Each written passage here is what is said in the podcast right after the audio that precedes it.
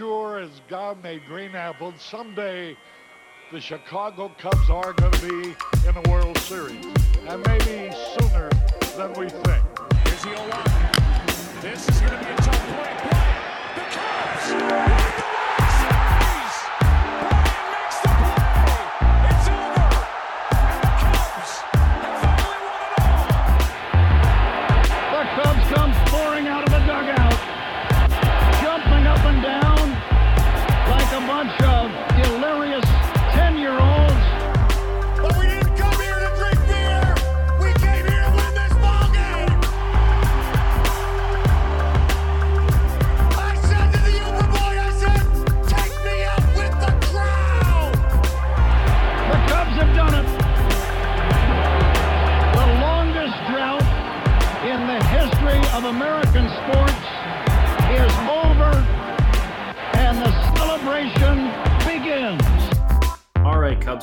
Joining me on the line is Tony Andracki. You know him from NBC Sports Chicago. He's a Cubs reporter and senior digital producer for NBC Sports Chicago. You can follow Tony on Twitter at Tony Andracki23. Tony, thanks for being on the show, man.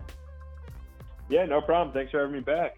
Yeah, of course. We're always happy to have you on the show. Obviously, uh, it's the off season and things have been somewhat interesting. Obviously, David Ross is on this is this team's coach now, which is crazy. Their their manager and uh, the Cubs made some option deals or decided on some options. Some players decided to opt in. So we're getting a better idea of what the roster looks like. But I thought it was interesting. The Cubs declined options for a good amount of pitchers, and one of them including Kendall Graveman. Um, it sounds like they didn't offer Cole Hamels a qualifying offer, which isn't surprising at like almost 18 million.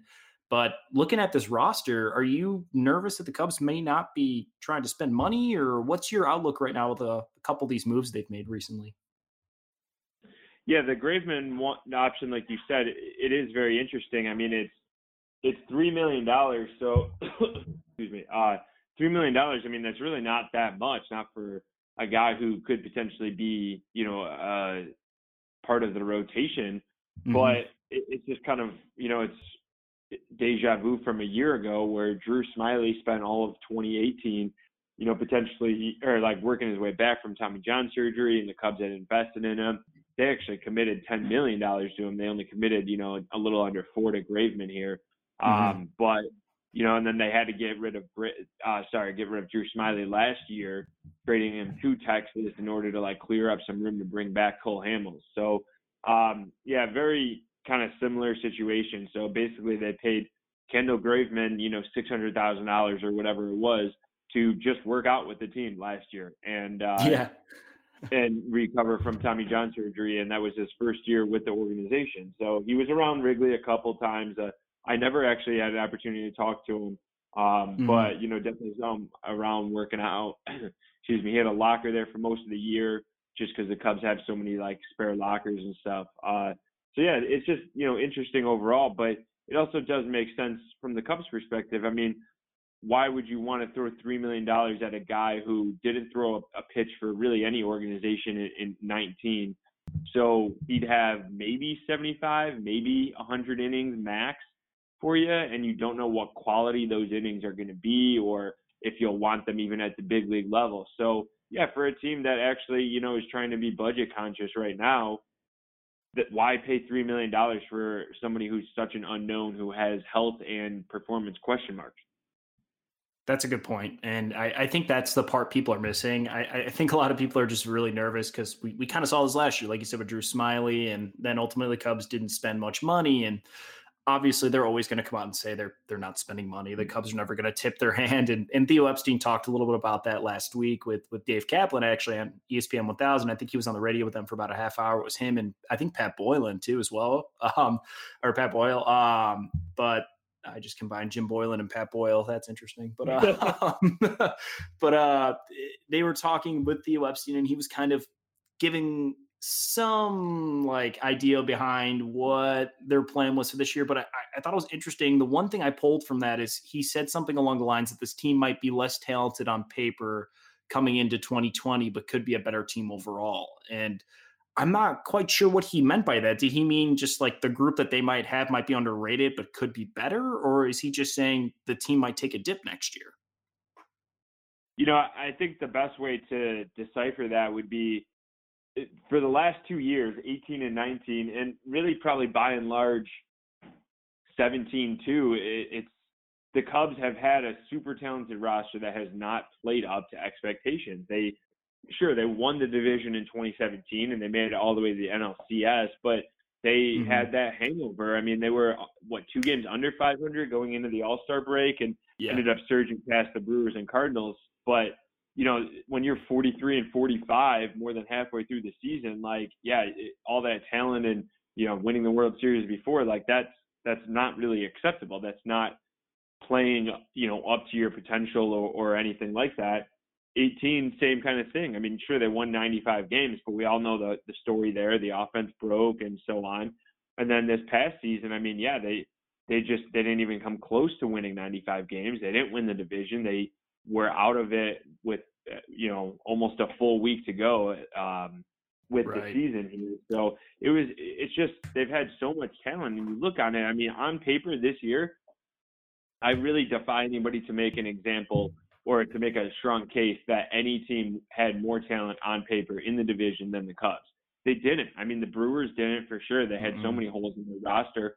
Uh, but but especially the way they've played in September the last couple of years, like they play better than their talent or up to the talent at least, and the Cubs have played below it. So I think it just goes back to Theo's his popular phrase that he wants to make sure the team is greater than the sum of the parts. And he that hasn't been the case. They've had so many super talented players, and you look at the roster, a lot of guys had really good years, but team wise, they didn't. And and so how do you right. figure that out? How do you make that something that you know the team plays better than having I don't know four guys who are all stars or whatever else. Like they care more about the team wins in in a sense than in the individuals, and I'm pretty sure that's what Theo meant by all that. Right. No, that was good. I appreciate you doing that. Um, he summarized that really well. Of course, we're speaking with Tony Andracki from NBC Sports Chicago. You follow him on Twitter at Tony Andracki23. Um, sticking with obviously the, the Cubs theme here with this offseason, there's there's change coming, and we're, we're going to see some of that. But the Cubs front office has specifically talked about internal change and, and talking less about more of the roster and more about what they're doing with those players that are on the roster. Um, what kind of changes can we expect for 2020 in terms of personnel? And I know obviously the coaching staff's going to look a little bit different. I know Maddon, I think, swiped a couple guys last week, but Ross is probably going to bring his own guys in. But what kind of changes can we expect in terms of like player development and what's going on inside that Cubs, whatever, I guess, whatever the player development system is going to be called? yeah, I I think a lot of changes coming. I mean, to the roster for sure. Uh, there was so much change that was teased last year, right? I mean, right. Theo's end of season presser was so interesting, and you know, just all, the offense broke and uh, all these different things. You're like, oh yeah, there's a lot of change coming this off season, and because mm-hmm. of the mm-hmm. budget, they didn't have the opportunity. And and I mean, last year, who were you going to trade? There were very few guys that had really any trade value, and the contracts weren't good or were very tradable assets and so on. But now this year, after a full year of, of seeing the same kind of problems plaguing the team and and like I just said, a lot of guys had good individual seasons. A lot of trade value a lot of guys recoup their trade value. So I mean, for example, Willson Contreras, uh, year over year, I mean his trade value has soared through the roof. Kyle Schwarber as well. Um, yeah. You know, Addison Russell, obviously not for for off field reasons as well as on field. Um, Albert Almora Jr. no as well, but you know, it's it's like Almora did have a couple good months to start the season, so maybe some team wants to like look at that and be like, oh, okay, there's somebody to buy. Either way, the Cubs are in a better position financially than they were a year ago. They don't have to worry about picking up Cole Hamels' $20 million option and trying to make that fit because they really need his leadership or whatever. So I do think there's a ton of change coming.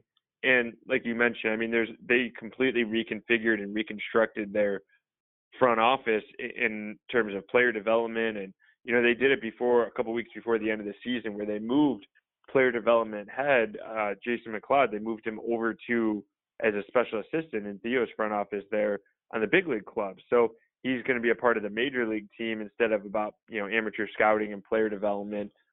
So between that and then his right hand man Jaron Madison basically moved over and is going to be doing a bit of scouting but is also going to be doing uh, uh, is over to the uh, big league front office as well. So it's they've definitely mixed things up. There's still going to be outside hires that they have to announce. I'm sure we'll hear more about that uh, next week from at, from the GM meetings and stuff. But mm-hmm. yeah, and as you mentioned, I mean David Ross is a huge change going from Joe Maddon in the last five years to Ross, and then anticipating several different coaching changes. Um, you know, a, a, bunch of guys might be on their way out beyond just Brian Butterfield and strength coach Tim Buss. Right. Um, you were obviously there for the uh, David Ross press conference. It wasn't necessarily. It was. It was weird to see David Ross get the jersey put on after you know wearing a jersey for the Cubs for the last couple years, but it, it felt very familiar, even though it wasn't. Seeing him in that position, what was kind of your takeaway from Ross, and what were some of the things that you liked that he said in that press conference? Yeah, you know, it, honestly, I had just kind of forgotten how charismatic Ross is because he hasn't really talked in a press conference setting in a while. I mean, he's been on right. TV, sure, we've seen him around the ballpark a bunch, and uh, you know, have conversation, say hi to him, and and everything else, but not really in like a polished press conference type of situation like that. So, um, yeah, it was it was interesting, and it was you know kind of remem- reminded um, everybody that he is going to like really nail the the public relations kind of part of this, the the press conferences and speaking to the media multiple times a day and so on.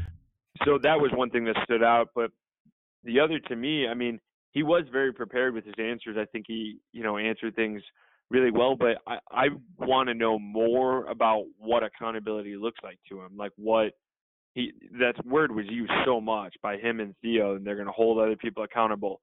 What what does that look like and in what situations and how? Like, are they going to hold somebody accountable when they don't run a ball out, or are they going to hold somebody accountable when they get when they come back to the dugout pissed off because they struck out, but the team's winning five two? Like, eh, how it that they're going to hold people accountable?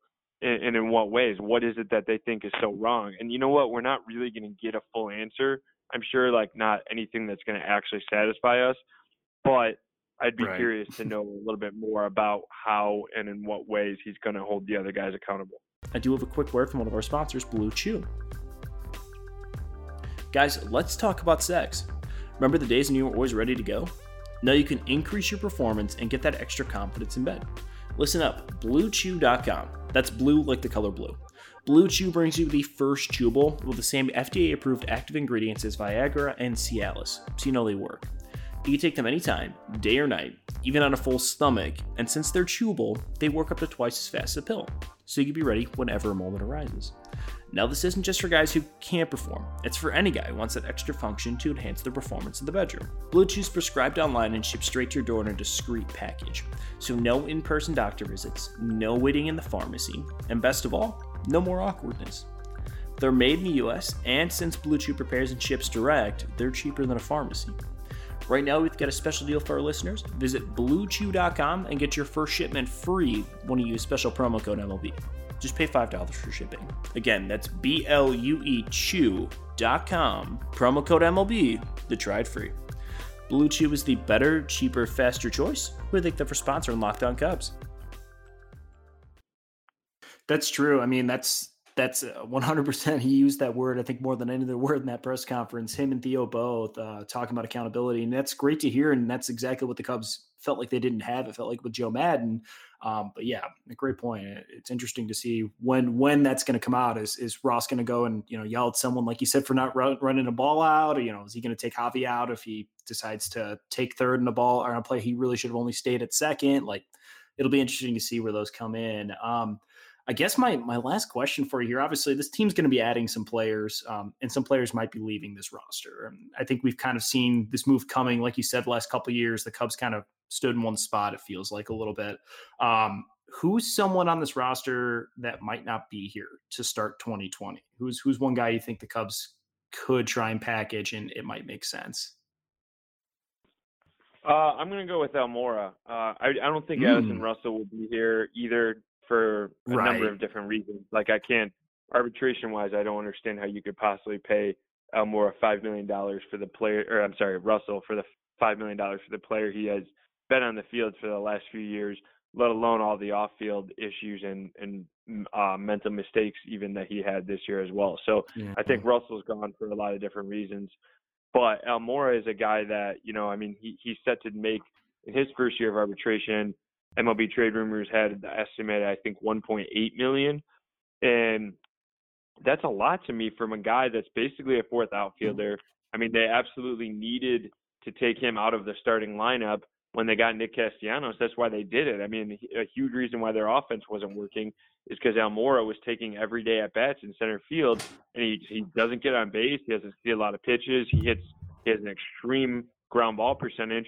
And you know what? He also wasn't anywhere close to being a Gold Glove defender this year. Like the numbers don't really lie. He made some great plays at the beginning of the year, and that seemed to fizzle out, kind of culminating in that uh, play and where he got turned around and gave up a triple in Darvish's bid for a complete game in the last game, last home game of the year. So I just think it's kind of a mess of a season all around for Almora. So Uh-huh. I, I don't know. I, I could see, you know, a team like, uh, for example, the Royals or, or a rebuilding team that might have some room and be like, hey, this guy could be a piece down the line. A couple million dollars really isn't that much for a guy that you know could be a nice role player for a for a team that's not trying to contend. Maybe as part of a package with Ian Happ or something like that. You, you don't. I, I don't know exactly what it would look Right. like, but I think Almora is a, a guy that could be on his way out because I don't think. I, I think the Cubs can still be a good team and do what they want without a guy like Almora. Of course, it would be ideal and it'd be nice if he could figure it out and be the guy that we all know he can be. I mean, play Gold Glove caliber defense and and be a great clubhouse guy and you know hit at least at a high average, even if he's not drawing walks or putting the ball in the seats all that often.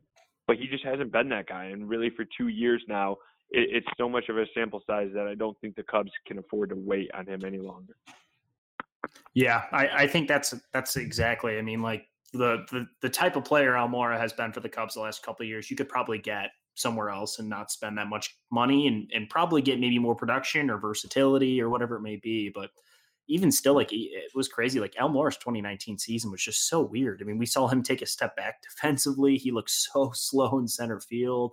He couldn't hit. I mean, I think he had a runs weighted runs creation of like 67, which was like uh, god awful. I think it might have been the worst out of qualified outfielders. So yeah, it was it was was not good to say the least. Yeah. I, I hope for the I hope for the best because obviously like he holds a special place in my heart being that first guy that they drafted, but obviously it hasn't quite worked out. So um, one final question I have for you, and then I'll let you go, Tony. Um, if you had to point out, I mean, I think the Cubs are going to add starting pitching regardless. Um, I think that's happening. I, I don't think Stephen Strasburg or Gerrit Cole or anyone's coming, but if you had to pick someone who no one's really talking right now that might make a good fit for the Cubs right now, who'd be that guy for you? Uh, so I've been talking about it, but I think Howie Kendrick makes a, a he's a great fit for this team. I wrote about it last week, and I mean, just Mhm. watching what he did in October illustrates what he's capable of. I, I know he's 36 and he's getting up there in age, but I mean, Ben Zobrist was a huge part of the team, and they almost kind of talked about him like a potential savior in September, and that guy's 38. You know, it, it's just Right. when you're when you have a professional advanced approach at the plate it doesn't really matter how old you are as long as you can catch up to a fastball and Howie Kendrick and Ben Zobrist obviously too have both proven that they're able to do that. So you know for a lot of different reasons like Howie Kendrick actually leads baseball in batting average over the last 3 seasons uh, above Oh, wow. Jose Altuve and everybody else. So um and then he just he doesn't strike out much. He would have had the best strikeout rate of anybody on the Cubs. He can play Mhm. multiple positions. He's not really a great defender at this point in his career, but you know I think second base insurance for Nico Hoerner, I think that that's pretty huge, and insurance at third and first uh, for Kris Bryant and Anthony Rizzo, and you know you you kind of know that Rizzo's back is going to pop up again and cause him to miss a Right. week here or there. So it'd be nice to have an op- uh, option behind him besides Caratini, and then uh, yeah, I mean you could always move Kris Bryant to the outfield and play Kendrick at third. So I just think you know all these different reasons, and then the fact that he's talked about as a leader and a big clubhouse guy, and and this approach at the plate that you know I think could really help the lineup and help diversify it. So it's not just this guy who's kind of an all or nothing. Like they have a lot of those, and you know even Almora to an extent is all or nothing because while he doesn't strike out as much as some of the other guys, he still hits too many balls on the ground. And so it's like either a hit or a ball on the ground that's an easy out early in the count. So, Right. you know, for the Cubs just need to find ways to diversify this lineup so it's not just so easy to attack them. And that's something that Theo Epstein talked about at the end of the year. I mean, he was like, it's it's obvious. Other teams know how to pitch us. They know how to attack us because the book has been out on us for a couple of years. And I think Mhm. adding a veteran like Howie Kendrick can help change that scouting report and make make it tougher for opposing pitchers to pitch to this lineup. Right. Well, I mean, Howie Kendrick checks a lot of boxes. I think he's exactly the type of guy the Cubs haven't gone out and got before. It feels like obviously Ben Zobrist on the roster that kind of makes sense, but I mean, Howie Kendrick would be a great fit on this team. High contact guy, like you said, doesn't strike out, can play a couple different positions, but as just like a depth player or maybe a guy you play for a couple months if he's a hot bat, like that's perfect. That's what the Cubs need to add to this roster. So Yeah, exactly. Tony, I appreciate you taking the time, of course, that we were speaking with Tony and Andracki. You can follow him on Twitter at Tony Andracki23. He is a Cubs reporter and senior digital producer for NBC Sports Chicago. He is part of the Cubs Talk podcast, which actually just got some really sweet intro music. I like your guys' music, man. Thanks. Yeah, yeah. The NBC's kind of redoing all the podcast intros and stuff. So that was we were the beneficiary of that. Okay. Well, it was cool. I liked it. But um, any anything else you want to shout out here before I let you go, Tony? No, no, that's it. The GM meetings start next week, so we'll hear a lot more about what's going on internally, as you mentioned, uh, between you know player development, but also really it, it's kind of fun. I mean, now the the fun begins because I really think there's going to be a lot of change this winter. So that's starting really soon here with free agency and all that wrapping or starting to heat up. Definitely. It'll give us something to talk about at least too. Hopefully we won't be sitting around waiting for things to happen this year. So but yeah, I, he's mean, I done- think league wide we probably will, but uh, Yeah. wide, I be surprised if it's an interesting rest of 2019. definitely. Well, Tony, I appreciate taking the time, man. Uh, as always, uh, you you enjoy the rest of your day, man. Uh, thanks again. Yeah, sure thing. Thanks for having me.